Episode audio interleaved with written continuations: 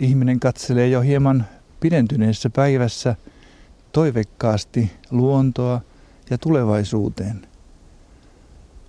Laskevan auringon punainen viiva horisontissa on hieman suurempi ja kestää hieman pitempään. Siinä on punaista lämpöä, se antaa toivoa.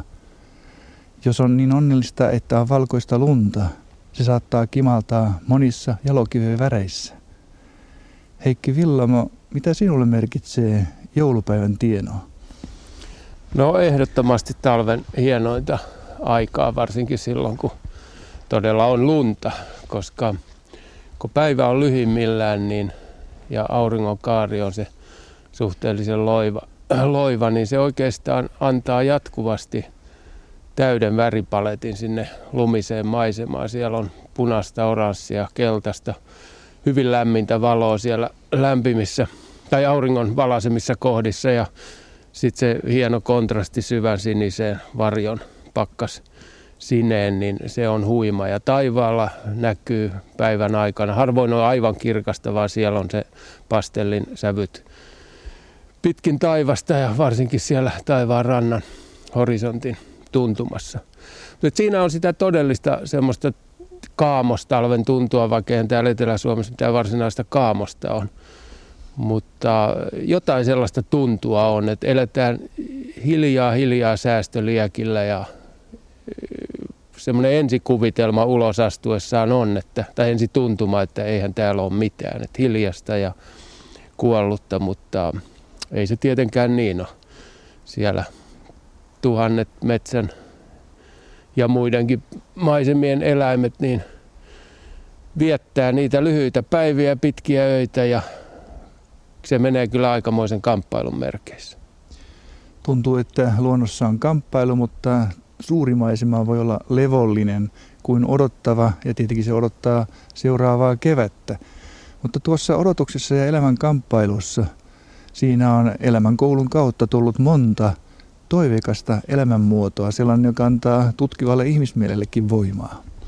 Kyllä siellä on, on paljon kaikenlaista ja mulla itselläni läheisiä otuksia on nämä metsäntiaiset, pienet, vähän toistakymmentä grammaa painavat höyhenpallot, jotka sinnittelee kerta kaikkiaan siellä metsästä. Mä oon niitä paljon kuvannut ja miettinyt usein sitä, että kun mä lähden sen kuudesta kahdeksaan tunnin työpäivän jälkeen, niin aika palelevaisena kotiin päin, vaikka mulla on vaatetta kaiken näköistä päällä ja, ja oon sitten uunin kyljessä lämmittelemässä ja syön lämpimät ruuat ja juon teetä tai kahvia ja niin poispäin. Ja pitkän yön sängyssä nukutun yön jälkeen palaan takaisin sinne metsään, niin siellä ne pikkuset on, on mua vastassa. Ja, ja jotenkin tämä on mulle ollut aina se sellainen suomalaisen luonnon suurin mysteeri. Et kyllähän mä tiedän, miten ne selviää siellä. Mä tiedän, että ne vaipuu kylmähorrokseen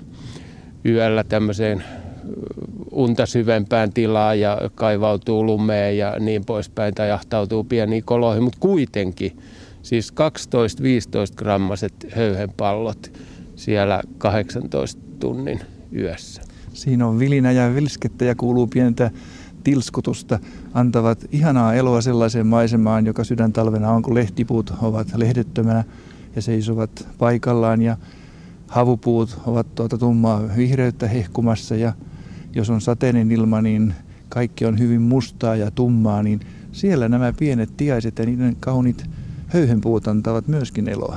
Kyllä, ja se on sellainen elämänliekki, kun se parvi tulee siihen parikymmentä tai kymmenestä kahteenkymmeneen tiaista. Siinähän usein on kuusitiaisia, hömötiaisia ja töyhtötiaisia semmoisessa porukassa. Ja kun ne tulee, se, ne on se valtava energia ja kiire, mikä niillä on, kun pitää sen lyhyen päivän aikana saada, saada syötyä myöskin sen pitkän yön tarpeisiin, että on sitä polttoainetta sitten pitää se pikku ruumis lämpimänä. Niin, niin se, se mahdoton kiire ja energia ja, ja tilskutus tosiaan, millä se parvi tulee ja menee, ja jos malttaa jäädä seisoskelemaan paikoille, niin se on kohta taas siinä. Eli se kiertää sitä omaa aluettaan ja hakee ruokaa.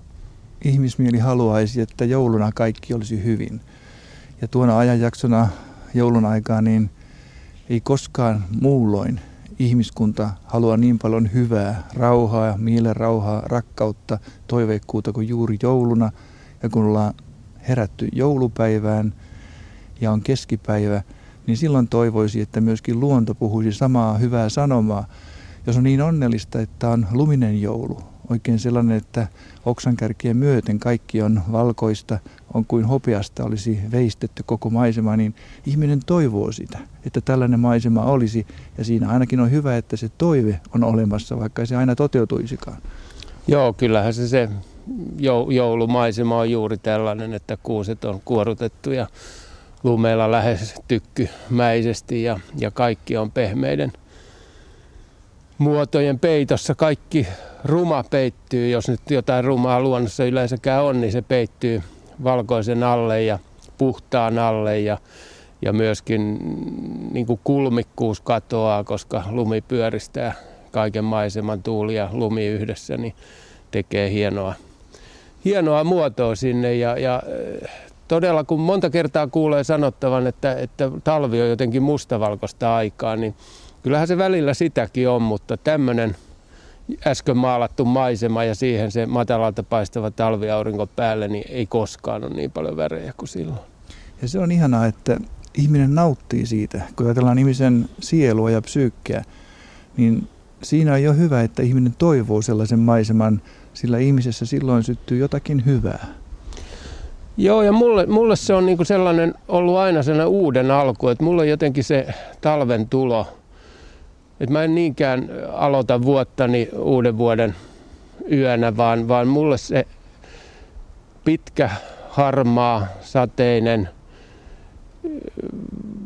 pimeä syksy, niin se on jotenkin sitä sellaista tilinteon hetkeä, jolloin miettii mennyttä vuotta ja, ja tekee ehkä vähän uusia suunnitelmia. Ja sitten kun se ensilumi sataa, jos se nyt tulee sellaisena ideaalina, että heti alkaa näyttää talvelta, niin se on se uuden alku. Silloin ikään kuin kaikki kääntyy uuteen alkuun ja, ja vaikka mä hyvin tiedän, että useimmissa tapauksissa lumi sulaa ja sataa vielä moneen kertaan, niin silti jotain niin kuin uutta nytkähtää usein liikkeelle. Ja luonnollisesti on monta elämän kohtaloa ja ihmiselämän taipaleen monenlaista vaihetta sattuu juuri jouluksi. Vaikka kuinka toivoisi hyvää, niin siellä voi olla mahdottoman suurta surua. Ja saattaa olla niin, että ihminen, joka olisi kaivannut jotakin hyvää, ei saa sitä edes luonnosta, jos tulee erittäin pimeä aika ja sataa vettä. Kaikki on mustaa ja luonto vain niin kuin odottaa jotakin, mutta ihmismieli saattaa olla niin ketterä, että löytää sieltäkin toivon kipiniä. Joo, ja siis kyllähän meillä niin kuin heti periaatteessa joulu, joulu on niin kuin sellaista, siihen ladataan hyvin paljon odotuksia ja aika monta kertaa varmasti ne odotukset sitten ainakin jollain tasolla toteutuu, mutta niin kuin sanoit, niin kaikki tunteet on suurempia joulun tienoilla, että surukin, yksinäisyys, kaikki on suurempaa jouluna kuin, kuin muulloin, mutta että meillä on nyt varsinkin mun mielestä viime aikoina kauheasti toitotettu sitä, liekö tämän etelän matkailun myötä, että tämä on niin kestämätöntä ja sietämätöntä tämä syksy ja alkutalven pimeys ja varmasti se joillekin onkin. En mä sitä ollenkaan kiistä, etteikö se olisi hyvin vaikeaa aikaa, mutta kyllä mä ainakin itse löydän sieltä marraskuun loppuun tai joulukuun alun täysin lumettomasta luonnosta niin paljon kiinnostavaa ja paljon sellaista lohduttavaa ja ja paljon pientä. Se on hyvin pientä silloin, se on hyvin pientä ja vaatimatonta ja mennään hitaasti. Ja, mutta toisaalta ne on silloin päiviä, no tämä nyt liittyy mun ammattiin, mutta, mutta et kuvaajana mä voin istua kalliolla koko marraskuisen päivän tietäen, että mitään ei taatusti mene sivusuun, koska mitään ei kuitenkaan oikeasti tapahdu. Tuollainen marraskuun pimeys, joka on todellakin sysimusta, sekin, miten sen ihminen kokee, riippuu ihmisen sieluntilasta. Jos on surullinen olo ja kulkee tuollaisessa pimeydessä, se on aivan kuin lämmin huopa, joka verhoaa itsen kulkijan ja ihminen saa olla rauhassa sen tunteensa kanssa. Jos taas ihminen on iloinen ja toiveikas, niin tuo pimeys mahdollistaa pienenkin valon näkymisen. Joo, juuri näin. Eli, eli kyllähän tämä niinku vuoden pimein aika ja nimenomaan se on silloin lumetonta alkutalven aikaa, niin se on pienten valojen aikaa, eli tähti taivashan on huikean kirkas ja, ja silloin kun on kirkasta. Ja, ja nimenomaan kontrastina sille, että kun missään muualla ei ole valoa, eli lumi ei heijastele mitään.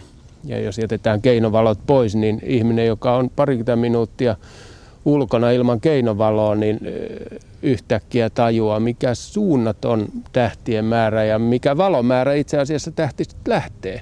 Että polkuja tai varsinkin metsäteitä pitkin niin kulkee aivan mainiosti ilman mitään valoa, kun on hiukan adaptoitunut silmä siihen hämärään. Ja silloin tällöin sattuu niin onnellisesti, että joulun aikaan on täysikuu, niin silloin ei enää olekaan pimeää Suomessa, koska auringonkaari on tietyn mittainen, vaikka se olisi harmaakin, niin sieltä ottaa kuu viesti vastaan ja näin ympäri vuorokauden on valoa.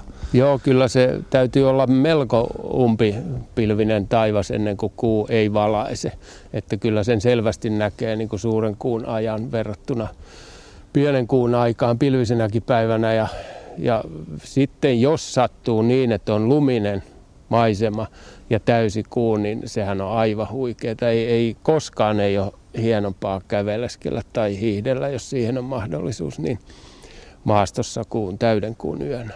Se valo on jotenkin sellaista, että se on melkein kuin vettä tai nestettä, niin kun kulkee kuuvalossa, voisiko koskea siihen? No melkein siis se, sehän on jollain tavalla sellaista mystistä, että toki meidän niin kuin tietoisuus lisää, lisää siihen melkoisen määrän mystiikkaa. Siis kuuta on lienee palvottu hedelmällisyyden ja minkä kaiken symbolina niin kauan kuin nyt ihminen on jotain palvonut, eli, eli kuu on aina vedonnut. Ehkä kaikkein eniten, okei, että aurinko tietysti siis lämmön ja valon antajana, elämän antajana on ollut se, mutta se on ollut niin itsestäänselvä. Kuun vaiheet, ne vaihtelee, ne on helppo panna merkille, on hyvin, hyvin varhain huomattu se kuun kierto ja, ja niin poispäin ja löydetty ehkä yhtäläisyyksiä muihin kiertoihin siinä ja, ja, ja kuu on ollut niin kuin itsestäänselvästi mystinen ja myyttinen taivaan kulkija ja, ja, ja kyllähän sen valossa on aistittavissa paljon hienoja. Ja kun on täysikuu ja antaa valoa, niin ihminen tuntee, että luonto on minun puolella, niin se valaisee minulle. No näin voisi sanoa. Sieltähän se niin kuin tuntuu spottina osoittavan suoraan meihin. Että tuli tässä yhtäkkiä sellainen ajatus, että toisaalta oli aika tylsää, kun ihminen joskus kuuhun meni. Että kyllä kuusta aika paljon rapisi mystikkaa pois, mutta sellaistahan tämä aika on, että kun opitaan tietämään, niin jotain katoaa aina. Se on vähän niin kuin uudessa lumihangessa. Sitä haluaisi katsoa ehjänä jouluntieno ja sydäntalven aikana. Niin kuin sanoit, että se tavallaan lakaisee kaiken menneen pois ja antaa puhtaan pöydän alkaa uuden elämän. Ja siihen ei ihan heti haluaisi tehdä mitään jalanjälkiä. Joo, muistan kun yhtä suota aika paljon kuvasin, niin se oli aina semmoinen mittelö, kun ensilumia lähti kuvaamaan, että mennäkö suolle vai kuvaillako vaan täältä reunoilta käsiin. Ja tota, jotenkin se oli semmoinen... Jos nyt pyhän häväistys on vähän liian raju ilmaisu, niin kuitenkin jotain kiellettyä tunsin niin kuin tekevänsä. Ensimmäisen kerran nimenomaan. Kirjailija ja luontokuvaaja Heikki Willamo, kun ajatellaan jouluntienota ja sydäntalvea. Siellä on harmaan sävyjä, mustan sävyjä, mutta tuossa valtavassa taustassa on paljon erilaisia kirkkaitakin värejä. Kerroit jo noista tiaisista, joissa on kaunis kirjava höyhenpeitä, mutta myöskin kallioseinä, missä on sammalia, jäkäliä puiden rungoilla. Ja sellainen värimaisema myöskin tulee esiin, jos haluaa nähdä. Kyllä näin on. Ja heti tartuin tuohon kallioseinämään. Mä muistan sellaisen ö, muutama vuosi takaperin oli ihan näitä vuoden lopun päiviä. Tai itse asiassa se oli viikonjakso. Ensin tuli hirmu pakkaset, jolloin kallio varastoi itseensä kylmää ja sitten, sitten se lauhtu käväs melkein nollassa, jolloin se kylmä puhaltui niin kuin paksuna kuurana kallion pintoihin ja yhtäkkiä koko maailma oli harmaa. Mutta se meni sitten suojalle ja sitten mä olin yhden päivän yhdellä kallioalueella kuvaamassa ja silloin niin kuin, kun se kuuro siitä pikkuhiljaa suli pois, taisi tulla ihan useampi aste plussaa, että se suli aika nopeasti pois. Ja oli aika huimaa, miten sieltä alkoi nousemaan värit. Ensin tuli noi kirkkaan vihreät sammaltupsat esiin ja viimeisenä sitten tämä niin kuin kallion oma väri, jossa todellakin on paljon punaisia ja kellertäviä. Itse asiassa kun kallio, kalliota kuin kalliota melkein kun katsoo, niin sieltä löytyy yllättävän paljon värejä. Ja itse kallion pintaahan hyvin harvoin on juurikaan näkyvissä, että ne on monta kertaa erilaisia jäkäliä. Olemme ison kallioseinämän juurella.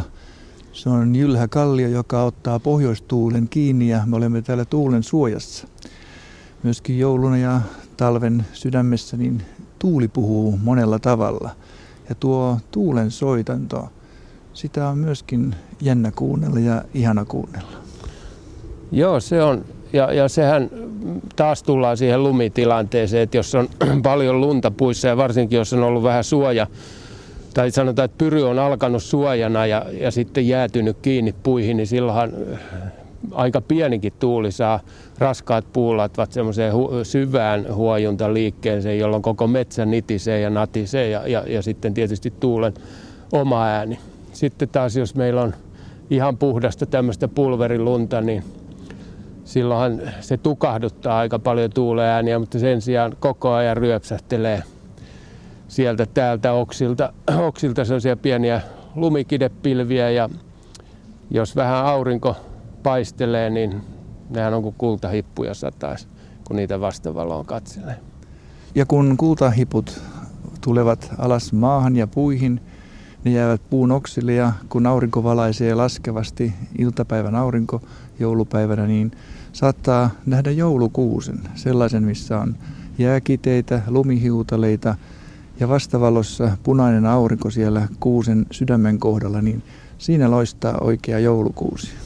Joo, kyllä siinä. Toi oli aika hauska ajatus. Mä oon monta kertaa miettinyt sitä joulukuusta niin kuin naavakuusen äärellä, että naavakuusihan on aika paljon niin kuin koristeltu kuusi ja sitten meillä ei taida Suomessa olla lainkaan, mutta Ruotsissa ainakin esiintyy hyvin harvinaisena tämmöinen monimetriseksi kasvava naava, joka on juuri sellaista kuin se hopea, semmoinen pörhönen hopeaköynnös, mitä me käytetään kuusen koristeena ja sitä, tuuli sitä sitten liikuttelee siellä ja kietoo sitä puun ympärillä ja se voi olla kuusi seitsemän metriä yksi ainoa ja mahdottoman sitkeä, että se ei kovin helposti katkea.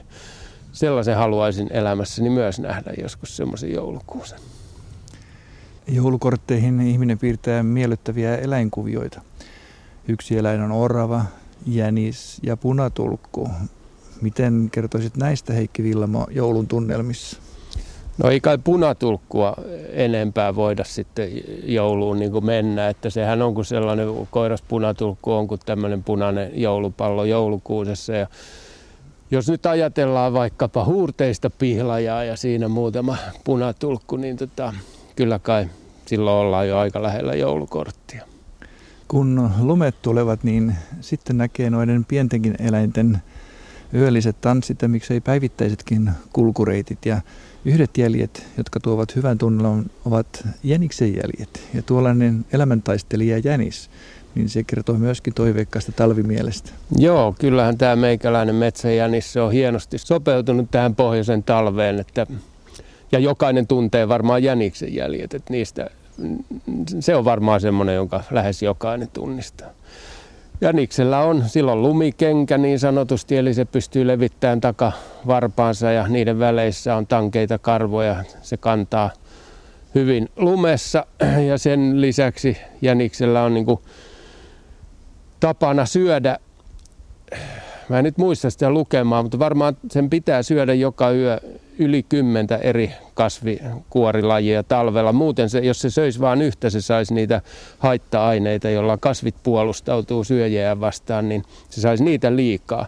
Nyt kun se näykkii sieltä täältä silmun tosta ja vähän kuorta tosta ja vaihtaa lajia, niin se ei saa mitään ainetta niin paljon, että mahapuruja ei tuu ja sen takia se jättää niin tolkuttomasti jälkeä yhtenä yönä, että se menee puolelta toiselle ja kulkee ja katsoo viteliköt ja hiukan kaivaa mustikan varpua ja niin poispäin. Lapsena muistan yhden joulun. Toivoin oikein kovasti, että orava tulisi ikkunalaudalle syömään jotakin. En ollut nähnyt oravaa, mutta toivon, että kun se tulisi nyt jouluaattona, ja se tuli. Ja se tuntui ihan ihmeeltä, että se tuli, että toive täyttyi. Siinä on myös tuollainen pörröinen eläin, jota ihmiset antavat sitten sen vertauskuvia lahjaksi nalleja ja sen sellaisia, mutta orava tuo myöskin joulumieltä. Orava on ilman muuta jo joulun ja semmoinen talven eläin, että oravia tietysti, niitähän näkee juuri tällä tavalla, kun sanoit, tulee ikkunalaudalle ja lintulaudoille ja muualle, mutta harva tietää ja tajuaa, kuinka paljon joinain vuosina oravia on metsässä, koska siellä niitä ei kovinkaan paljon näe. Ne on tietysti vähän arempia, toiseksi ne elää käpyjen turvien enimmäkseen siellä puiden latvoissa, pesät on ylhäällä puissa. Ja orava jäykistyy paikalle ja antaa ihmisen mennä ohi ja sitten se jatkaa puuhia, mutta, mutta parhaina vuosina metsässä on aivan älytön määrä oravia. Aurinko on se taivaan tähti, joka antaa meille elämän ja toivon kipinän ympäri vuoden. Kun sen kaari on matala, me toivomme, että se alkaisi hieman nousta ja joulunahan se on jo noussut. Jos on pilviverho, niin siitä huolimatta sen pilviverhon takaa tulee sellainen hopea kehrä. Ja se on voimallinen ilmestys sekin. Joo, kyllä se näin on. Että tietysti jos on oikein semmoinen umpipilvi taivas, niin silloin emme tiedä auringon noususta muuta kuin sen, että alkaa vaalenemaan maisema. Mutta, mutta tosiaan, jos se on vähän ohuempi, niin, niin, niin se todellakin tekee sellaisen kehrään. Ja sinne voi tulla näitä haloilmiöitä talvella paljon, kun on erilaista jääkidettä ja muuta ilmassa. Ja ehkä me niinku tarkkailemme itse asiassa aurinkoa paljon enemmän talvella. Se kiinnostaa meitä. Kesällä se porottaa tuolta ylhäältä ja on häikäisevän kirkas. Ja, ja talvella on usein, varsinkin kylminä aikoina, niin on pakkasusvaa ja muuta, joka pehmentää sen auringon valoa. Ja me voimme niinku katsoa aurinkoa. Se näkyy. Saattaa näkyä kehränä tai saattaa näkyä ihan selvärajaisena oranssina pallona sieltä pilviverhon läpi ja, ja, ja me pystymme niin kuin katsomaan sitä. Mutta ennen kaikkea sen merkitys niin kuin valon tuojana on meille valtavan paljon suurempi. Tai tieto, olemme siitä tietoisia talvella, sanotaan näin, koska se on niin toivottu vieras joka aamu. Olen lukenut, että tuollainen vanha skandinaavinen sana on hjul, joka tarkoittaa juuri kehrää. Mm. Auringon kehrää, jul, jul, joulu. Joo, ja samoin pyörä.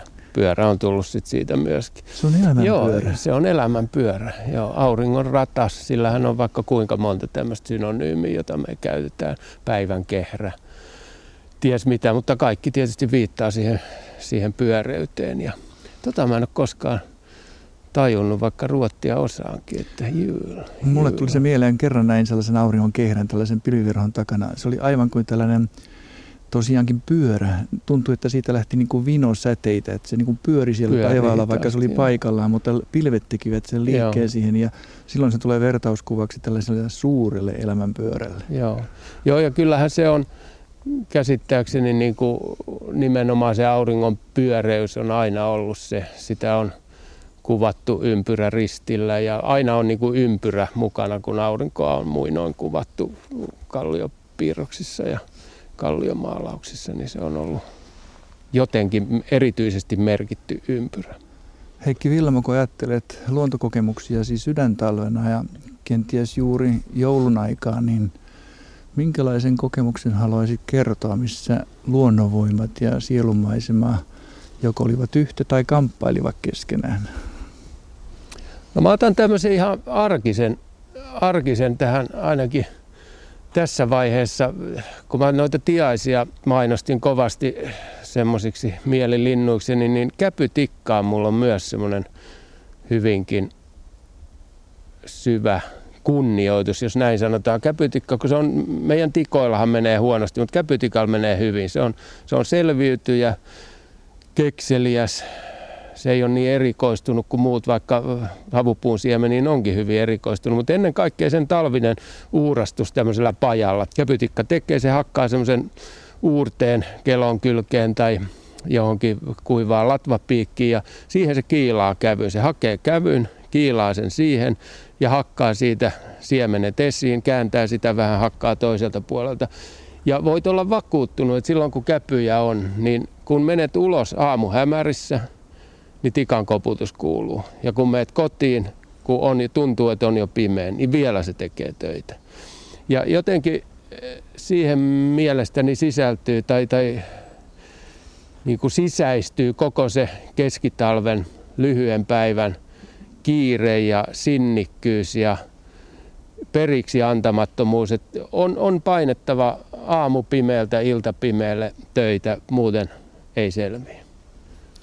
Vieressämme on kallioseinämä, joka on täynnä erivärisiä sammaleita. On myöskin muutamia saniaisia, mutta tuo vihreyden vivahteikas maailma, se herättää heti sellaisen tunteen jostakin Satulinnan seinämästä. Ja joulun tienoon aikaan ihmismieli saattaa olla avoin monellekin asialle. Voi tulla myöskin luonnosta vertauskuva sadunmaailmaan, ja Heikki Willamo, kun olet tutkinut noita tiaisia, niin mikähän olisi oikein tämmöinen joulun hengen tiainen erityisesti? No jos mennään tuonne mun alueelle eli metsään, niin ilman muutahan se on töyhtötiainen, jolla on, on se töyhtö kuin hiippalakki tontulla ja, ja musta parta leviää komeasti siihen kaulalle. Ja jos katsoo töyhtötiaista takapäin, niin on aivan hämmästyttävää silloin se hiippalakki, mutta siellä on naamakuvio. Se on ilmeisesti varpuspöllöllä hämäykseksi tarkoitettu, että se luulee, että tiainen lähteekin toiseen suuntaan, että kasvot on niin kuin taaksepäin. Siellä on silmät ja nenä ja lakki päässä, mutta jotenkin töyhtötiaisessa se on varmaan se töyhtö, kun linnuthan yleensä on suhteellisen ilmeettömiä, että me emme kykene aistimaan lintujen ruumiin kieltä yhtä hyvin kuin nisäkkäiden, mutta Mutta nämä linnut, joilla on töyhtö, niin nehän ilmentää mielialojaan nostelemalla sitä töyhtöä ja, ja laskemalla sitä. Ja kun se panee päätä kallelle ja katsoo, niin lakki on vinossa ja niin poispäin. Siihen tulee sellaista inhimillistä aika paljon. Ja, ja kyllä mä väittäisin, että töyhtötiainen on oikeasti vain hetken linnun hahmoa lainannut metsätonttu. Ja tuollainen metsätonttu metsän suojassa voi lämmitellä hyvässä luonnonhengessä. Jos on niin onnellista, että jouluna tulee valkoinen lumipeite, niin tuo valkoinen lumi, niin sekin huokuu lämpöä. Joo, ja jos näille, näiden tiaisten suhteen, niin täällä lumellahan on tavallaan kaksi, se on niin kuin kaksipuolinen, kaksipiippunen juttu, eli sen suojaan pääsee lämmittelemään yöksi. Lumihan on valtava hyvä lämmöeriste, että jos menee johonkin lumionkaloon juuren alle, missä, mi, mihin sitten lumi on satanut, satanut ikään kuin päälle, niin siellä on huomattavan paljon lämpimämpää ja helpompi pitää ruumiin lämpö yllä. Mutta toisaalta tiaiset on tehnyt tuhansittain pikkuvarastoja puiden oksille pitkin loppukesää ja, ja syksyä. Ja lumi sitten peittää ne varastot, että se ei ole sitten enää kauhean helppoa se ravinnon etsintä. Mutta tähän on varmasti sopeuduttu, eli monestihan tiaiset roikkuu oksien alapuolella ja ilmeisesti ne piilottelee niitä kätköjä myös sinne niin kuin oksien tai semmoisiin oksahankoihin, että niihin pääsee käsiksi myös altapäin. Me suomalaiset olemme myöskin joutuneet historiamme aikana turvautumaan lumen lämpöön. Asumukset on vuorattu lumella talvella ja me olemme tässä kenties hiukan esihistoriallisen suojan kupeessa, tämän kallioseinämän suojassa. Siellä saattaa olla tämmöinen pienen loiva luola ja kallion antama turvallisuus, mutta että tuo lumisuoja on ollut sellainen, joka on pitänyt meitä myöskin elossa. Kyllä joo, ja siis erämies reissuillaan on toki tiennyt sen, miten lumeen kaivautumalla yöpyminen on paljon paljon suotavampaa kuin pakkasessa värjötteleminen. Olen itse, en nyt kauhean monta kertaa, mutta olen lumitunnelissa yöpynyt ja tätä tiedän sen, että se on kun on kunnon makuupussi, niin kolmekymmentä astetta pakkasta kyllä sitä selviää, kun lumitunnelissa makaa. Ainoa on se, että jos on tämmöinen ahtaan paikan kammo, niin se ei ole kyllä mukavaa. Et ensin makuupussissa ja sitten vielä mitä ahtaampi lumitunneli on, sen paremmin se tietysti pitää lämmön. Ja, ja kun pitäisi mielellään mennä pää edellä sinne, koska siellä se lämmin pää on siellä perä, perällä, niin se ei ehkä kaikille sovi, mutta hieno kokemus. Tämmöinen hankeen kaivettu isoon nietokseen, tuuleen kasaamaan nietokseen. Ensin kaivaa kuopan. Ison kuopan ja siitä sitten sen tunnelin. Kuopassa voi pitää tulta ja, ja tunnelissa nukkuu, ei, ei hassumpaa. luontokuvaaja ja kirjailija Heikki Willamo, kun olet kokenut kaikki Suomen säät ja eri vuodenajat ja vuorokauden hetket luonnossa, niin tee meille kudelma joulunajan luonnosta ja mitä hyvää se voisi meille tarjota, kun avoimin mielin sitä tutkimme. No kyllä mä ainakin lähtisin niin kuin heti liikkeelle siitä, että se on sitä hiljaisuuden tavoittelun aikaa, että kun luonnossakin on hiljasta, luonto on hiljaisimmillaan juuri joulun aikaan, niin se on hyvä ohjenuora luontoon lähtijälle, että mennään sinne hakemaan niin kuin siitä rauhasta sitä voimaa. Ja jos ajatellaan, että ei ole lunta, jos on musta joulun aika, niin silloin mä itse ainakin haen sitten sen iloni siitä tähtitaivaasta ja kuun vaiheista ja siitä ikään kuin, no sanotaan näin, että se on silloin sitä loppua.